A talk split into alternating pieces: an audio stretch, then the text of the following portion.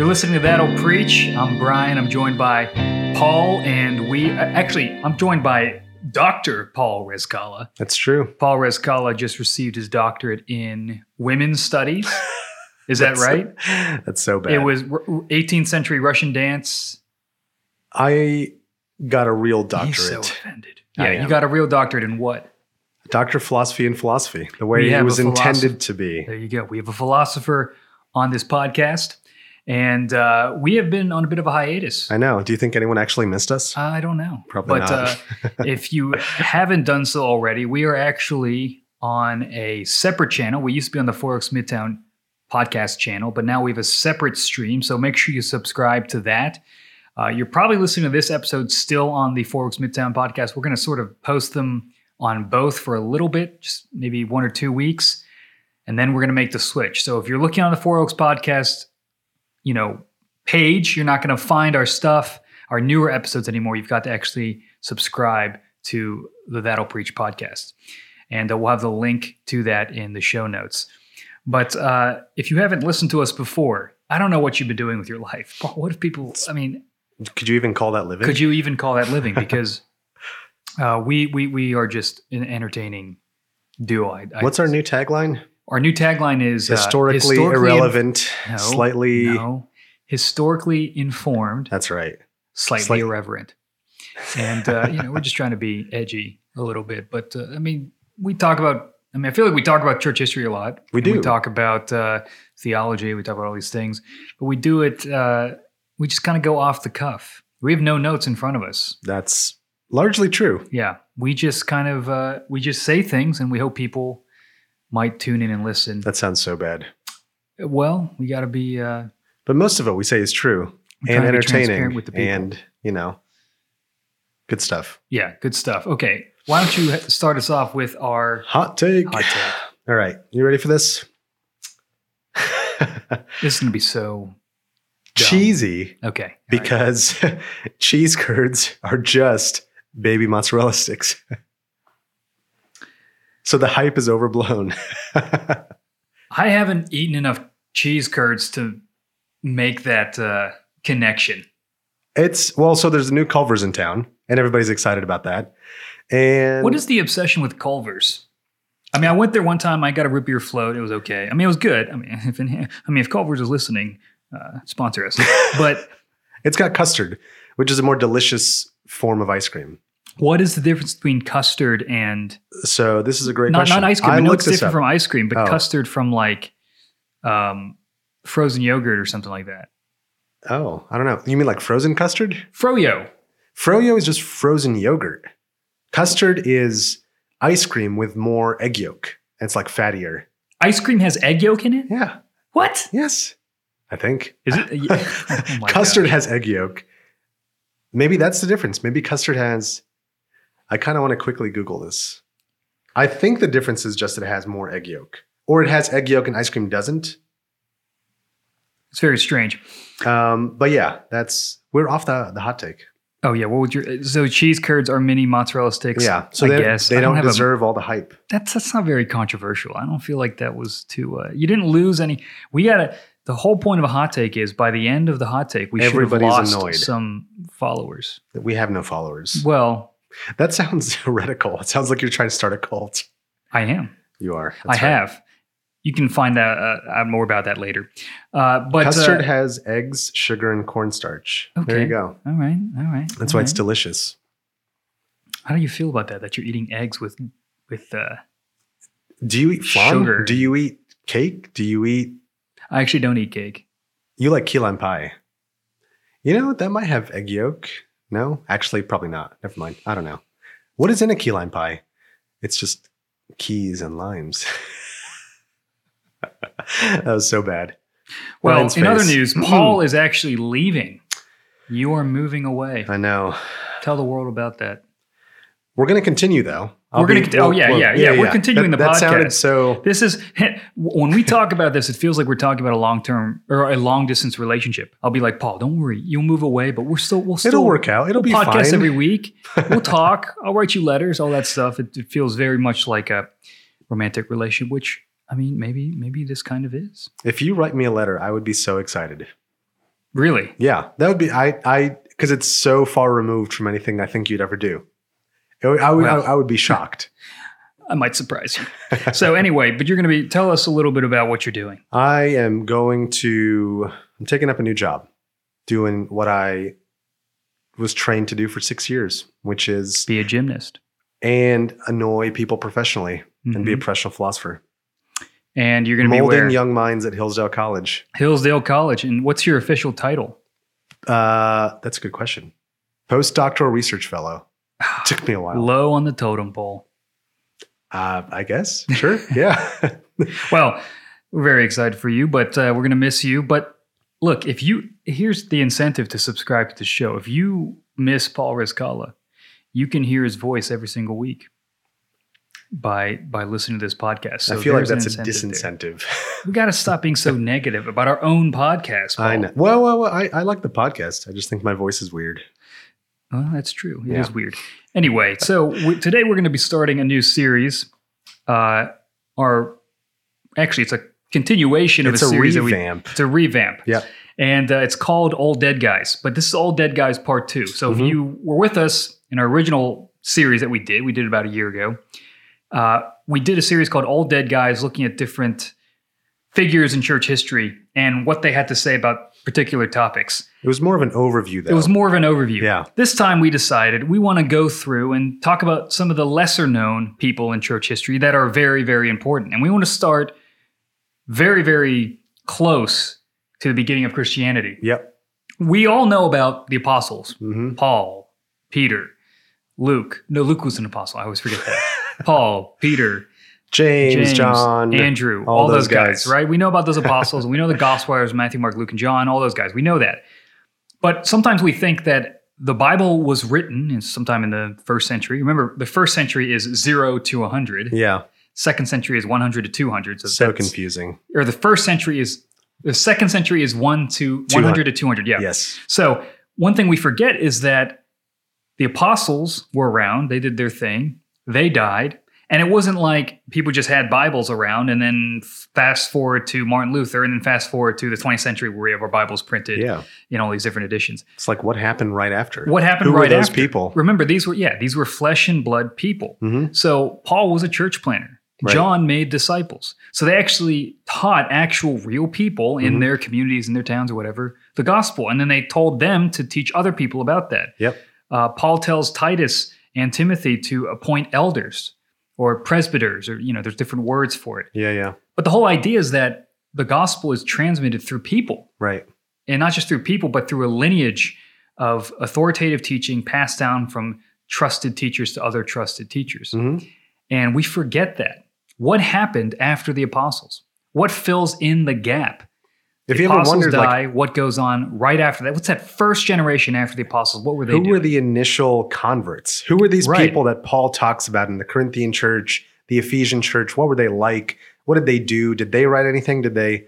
And so, I mean, I think this is this is a super interesting. the guys that we talk about too, they knew the apostle John. They Yep. knew Paul, or at least their parents did. They're they're one or two generations removed. I mean, Yep. that's like you know knowing your grandpa or something, or or even just you know your your Your parents, and the people they hung out and with. the yeah. people they hung out with. Exactly. So this is so close to the genesis of Christianity that we get a real deep look at what the early Christians believed. And what's amazing is you find out that what they believe is very consistent to what we believe. Yep. That the core doctrines were very well formed in uh, you know a century after the death and resurrection of Christ. That's very reassuring. so it, very it reassuring. means that like there was no massive gap between what Paul said and then what you see hundreds of years later, and then what Right. we end up believing now. There's a there's a continuity through all those generations. And these are guys who at least knew people who knew Paul. Yep. So they could have been like, if they wrote something crazy, someone would be Like, like, that's Paul not what Paul said. Yeah, he never Yeah, said yeah. that. What are you talking about? Mhm. And you see in a lot of these early letters by some of these guys that we're going to talk about,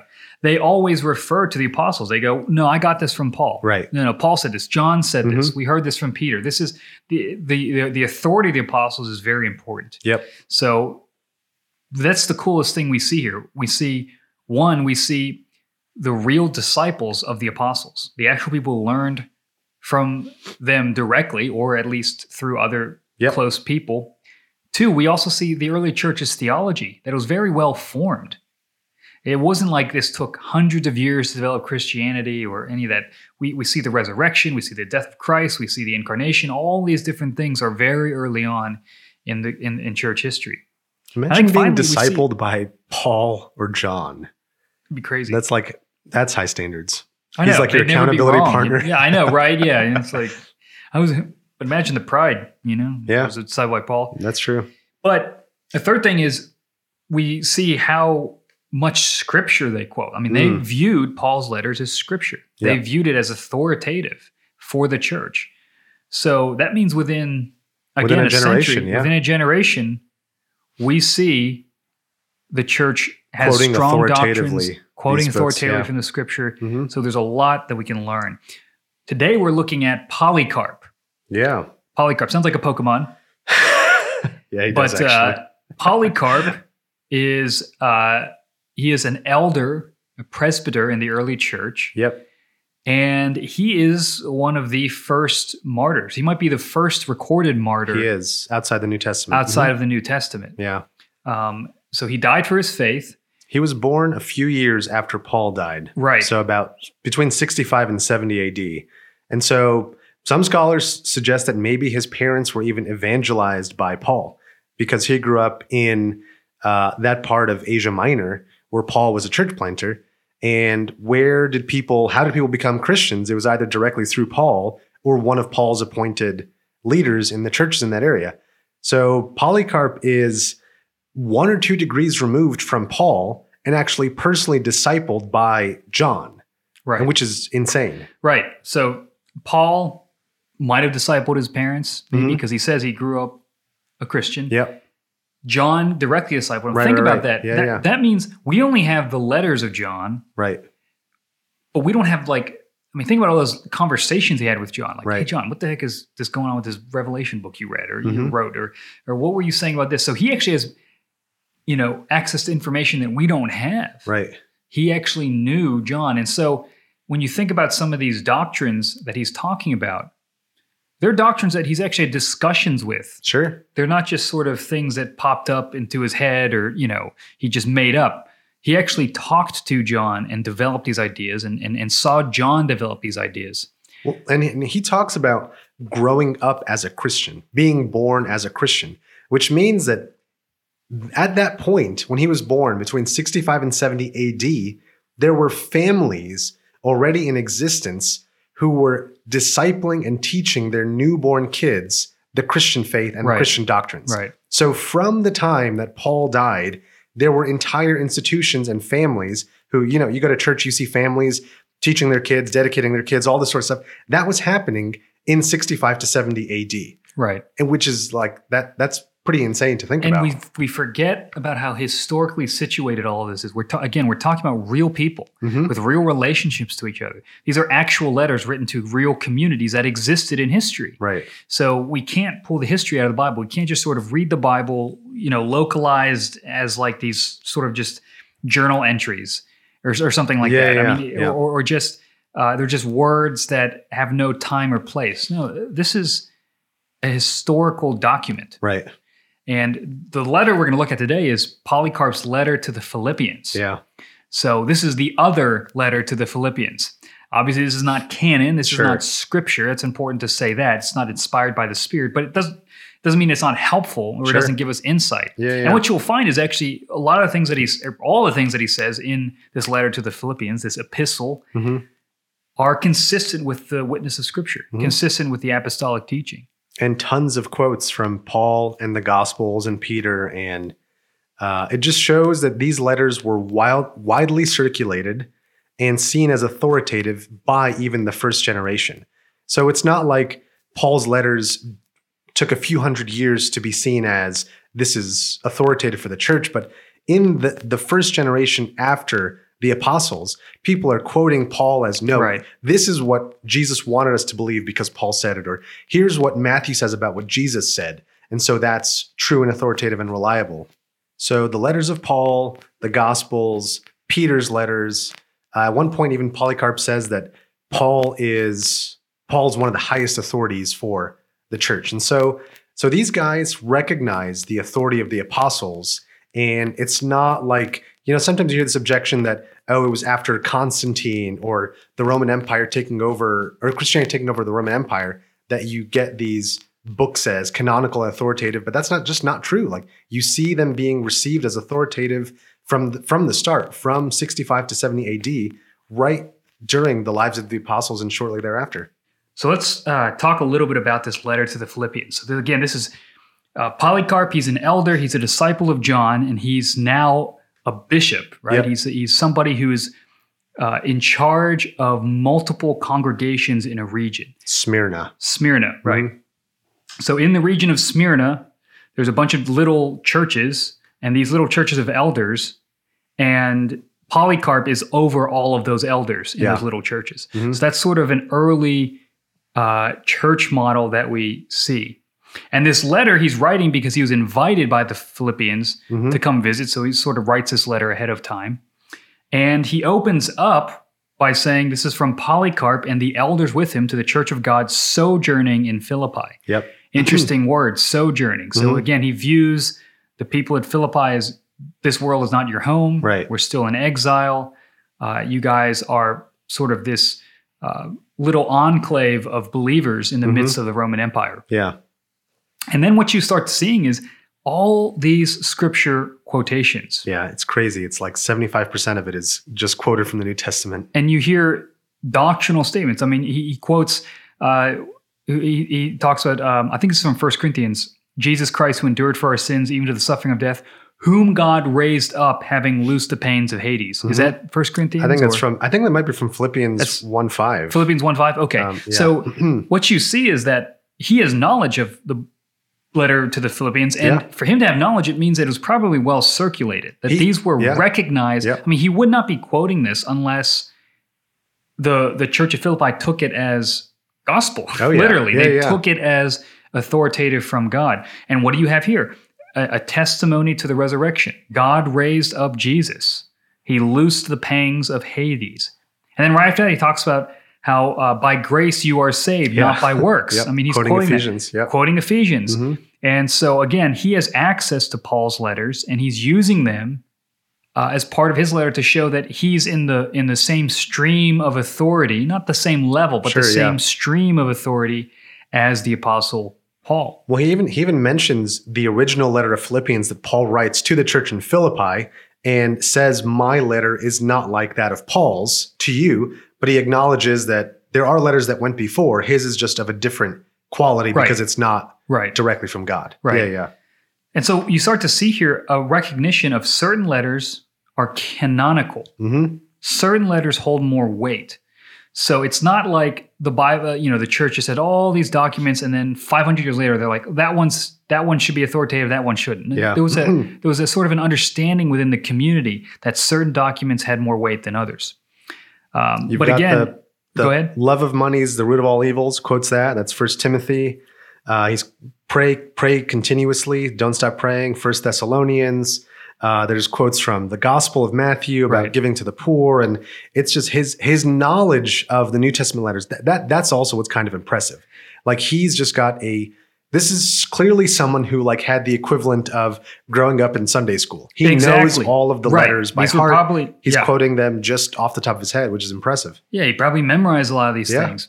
He also says uh, he talks about in chapter three in Polycarp's letter. He says Paul, who when he was among you, in the presence of the men of that time, taught accurately and steadfastly the word of truth. Now, notice what he's saying. When mm-hmm. Paul was visiting you, remember, right, right. these people in Philippi, they either knew Paul or they have relatives who, older yeah. relatives who knew him. So right. this is not like some distant historical figure to them. This is a guy that was in, that's within relatively recent memory for them. So mm. remember when Paul visited your church, right?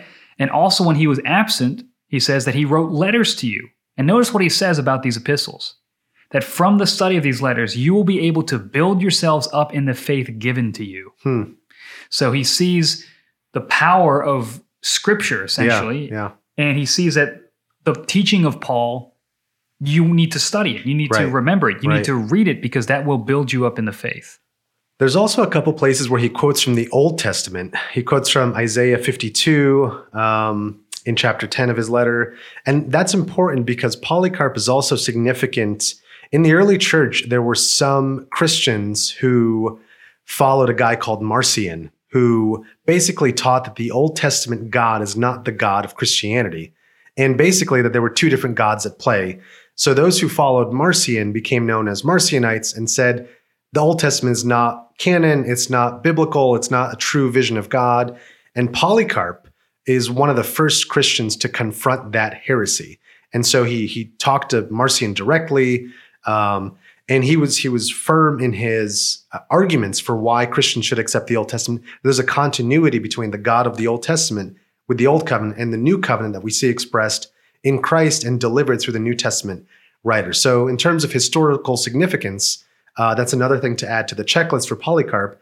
And so his knowledge, we talked about the New Testament, but he's also very well versed in the Old Testament as well, quoting from uh, Isaiah in various places. But yeah, he's just in the first, probably the, the most important early figure after the apostles, um, or one of a couple, would be Polycarp. And like you were saying, his opposition to Marcion is important. I mean, and that's uh, Marcionism, that Yeah. idea that the Old Testament was written by like an evil God, Yeah, yeah. Is still popular today. Oh, yeah. I mean, people talk Yeah. about that. People don't like the Old Testament, but here you have an early Christian, Mhm. early Christian leader who's going, no, the Old Testament scripture, God breathed, Yeah. and it's useful for us, and we need to understand and we need to read it. And and he he, he speaks in other places about how the apostles and the and and the, the prophets, Right. again, the prophets yeah. Uh, pointed forth toward the, the gospel, right? He Mhm. says, uh, uh, let us serve him with all fear and reverence as he himself commanded us, and as did the apostles who brought us the gospel and the prophets who foretold the coming of our Lord. Mm. So he views the Old Testament as prophetic, Yeah. as pointing towards the coming of Jesus. Yeah. Uh, so again, he values the Old Testament. Sure. The Old Testament was valued as scripture by the early church. So, he, I mean, we're, we're talking a lot about how Polycarp knows a lot of scripture and studied under John and Paul, um, or didn't study under Paul directly, but studied under John. We've done our All Dead Guy series where we've covered people like Augustine and Aquinas and Calvin. And Polycarp is in a different category. When we look at Augustine, when we look at Calvin, people like this, these are extremely learned, intelligent, brilliant uh, Christians. Polycarp is not that. By his contemporaries and even people who came after him, they thought of him as not a very well learned man, but he was known for his, his godliness, his faithfulness, his uh, knowledge of scripture, but he was sort of just like a normal person, right? He, he was a pastor. He didn't have the equivalent of a seminary training that didn't exist back then, but he just knew the scriptures well and he was faithful. Um, and you could just see that the Holy Spirit worked in his life to produce that kind of fruit, which ultimately led to him being able to stand fast in the face of martyrdom. But he's not like a brilliant doctor of the faith or a brilliant theologian in any sense of the term, but it's due to his faithfulness, people like him in that early generation, that we have continuity, that we're able to have creeds and councils and stuff later for brilliant minds to get together. So he's he's the father in that sense, or one of the church fathers in that sense. And that's how the teaching of the church has been preserved. It's from Absolutely. faithful teachers to Yeah. other faithful Mhm. teachers. And uh, that's how it's survived, you know. And and he talks about the role of those authoritative teachers, and he calls them presbyters, Hmm. or other places he calls them shepherds, or Right. pastors, or whatever. You know, it's all essentially the same thing. But he says, let the presbyters also be compassionate, merciful to all, bringing back those who have wandered, caring for all the weak, neglecting neither widow nor orphan nor poor, but ever providing for that which is good before God and man, refraining from all wrath, respect of persons, unjust judgment, being far from all love of money, you mentioned that, not quickly believing evil of any, not hasty in judgment, knowing that we all owe the debt of sin. So he's describing a Hmm. pastor. Yeah. And I love um, the, the one the thing that struck me was not quickly believing evil of any yeah. not listening to gossip, not listening to slander of people, or or someone says this person's like this. Well, you don't quickly believe them. Sure. You give people the benefit of the doubt. You don't use unjust judgment, right? You you don't respect people in the sense of you're not beholden to people's approval. Um, but you're also compassionate. You're merciful to all. You care about the people who want. You Hmm. care for the widow, the orphan, and the poor. Yeah. So there's a very like you're saying he, he's not just he's he's not just not a doctor of the church or a you know brilliant theologian but he very much is a on the ground you know Pastor. working class pastor Mhm. type dude, Yeah. right? I mean, he's with the people. hmm And that's the vision of a pastor from the very, very beginning. Yeah. Another thing that he has to do as a pastor is he has to defend against false doctrine. And this Mhm. kind of ties into what you were talking about with Marcion. But he says in chapter seven, for everyone who does not confess that Jesus Christ has come in the flesh is an antichrist. right. Now, notice what he says Jesus Christ has come in the flesh. hmm So there's the incarnation. Right. Jesus Christ was a human being, right? And he basically says that if you reject the incarnation, you are an antichrist. You're a false teacher. hmm So the early church had what was called a rule of faith. They had this sort of standard of teaching that was passed down orally, Right. understood. You know, Paul and Peter and all them and James, when, when, when the New Testament wasn't written yet, they were going around teaching people the basic ideas of the Christian faith. Right. And it was that record, that tradition that helped the church root out okay, if you're saying that Jesus was just a ghost, if you were saying that he wasn't God, that goes against the the written down codified beliefs that the apostles had told us.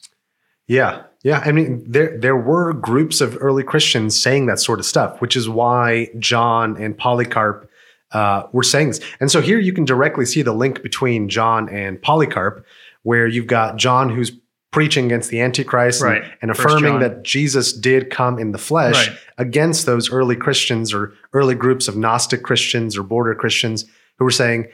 Jesus came, but he only appeared to look like a man. He wasn't Right. actually there in the flesh. And so from the start, there was that heresy, and Polycarp is defending against it as well. And so you can see both his pastoral role and his role of guarding the sheep against false doctrine pretty clearly in this letter. And it's fascinating how he's uh, he's so well versed in these ideas. And one of the points we made earlier is again, the early church seems to have a very, very robust, strong foundation in doctrine. Yeah. And they didn't all have seminary degrees. I mean, most of them couldn't read, but how do they know this? Well, they had hymns, they had Mhm. songs, they had sayings. You even see hints of that Little in like First 1 Corinthians Yeah, yeah. 15 Mhm.